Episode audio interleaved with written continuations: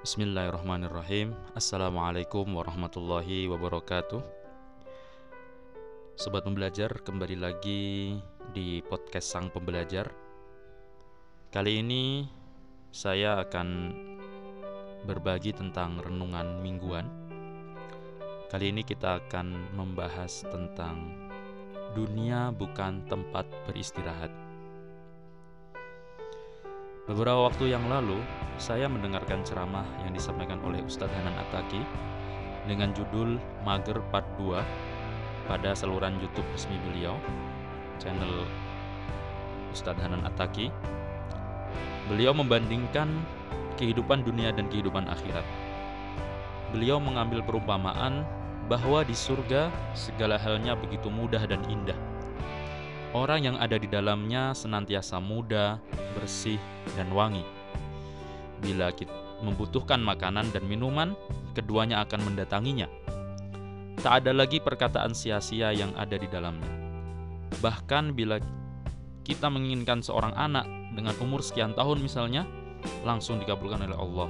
Qadar Allah. Maka di akhiratlah peristirahatan yang sesungguhnya dan abadi. Tak ada lagi bersusah payah, beramal, dan bekerja. Semuanya terbayar lunas. Coba kita bandingkan dengan kehidupan dunia yang kesibukannya tak pernah ada habisnya. Selesai menyelesaikan satu masalah, akan datang masalah lain yang harus diselesaikan. Bekerja siang malam demi memenuhi kebutuhan sehari-hari. Bahkan pekerjaan seperti tidur saja juga membuat kita capek kan? Coba bayangkan ketika kita misalkan harus duduk di kursi pesawat selama 9 jam. Tentu kita sudah gatal untuk sejenak berdiri dan tidak duduk terus-menerus. Kebosanan memang senantiasa menghidap, menghinggapi kehidupan dunia. Atau coba lagi kita bayangkan kita memesan ojek daring dari rumah kita menuju kantor yang hanya membutuhkan waktu sekitar 15 30 menit itu saja kita yang dibonceng sudah merasa capek. Tetapi ya begitulah watak dunia.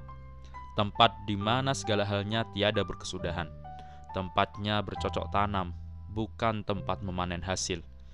Maka salah satu cara yang ampuh untuk memulihkan semangat adalah dengan mengingat kematian. Cukuplah kematian sebagai pemberi peringatan.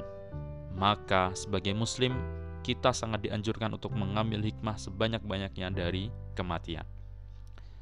Disebutkan lagi oleh Ustaz Nanan Ataki satu hadis Nabi bahwa manusia diibaratkan ibil.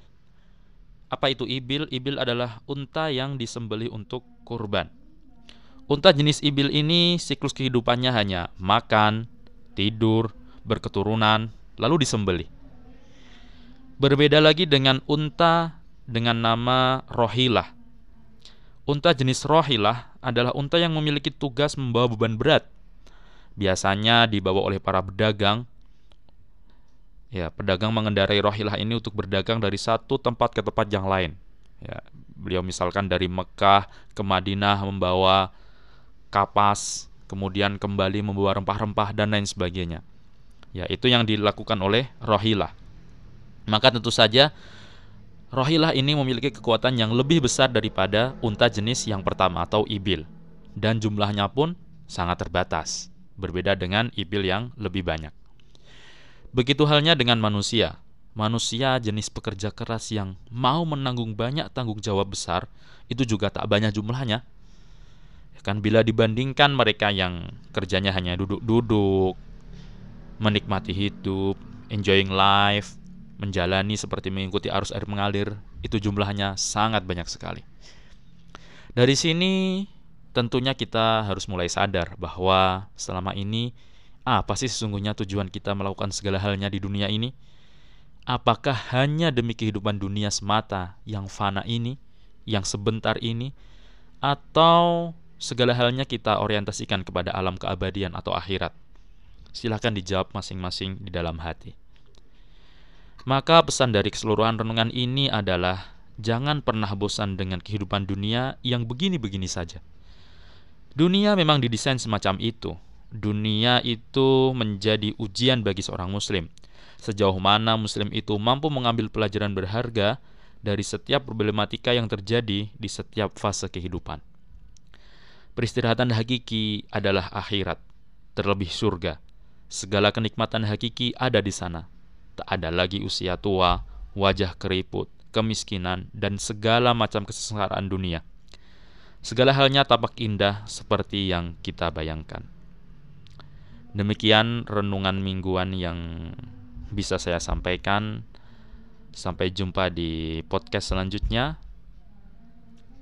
Sobat pembelajar, learn, discuss, and share knowledges. Syukron. Wassalamualaikum warahmatullahi wabarakatuh.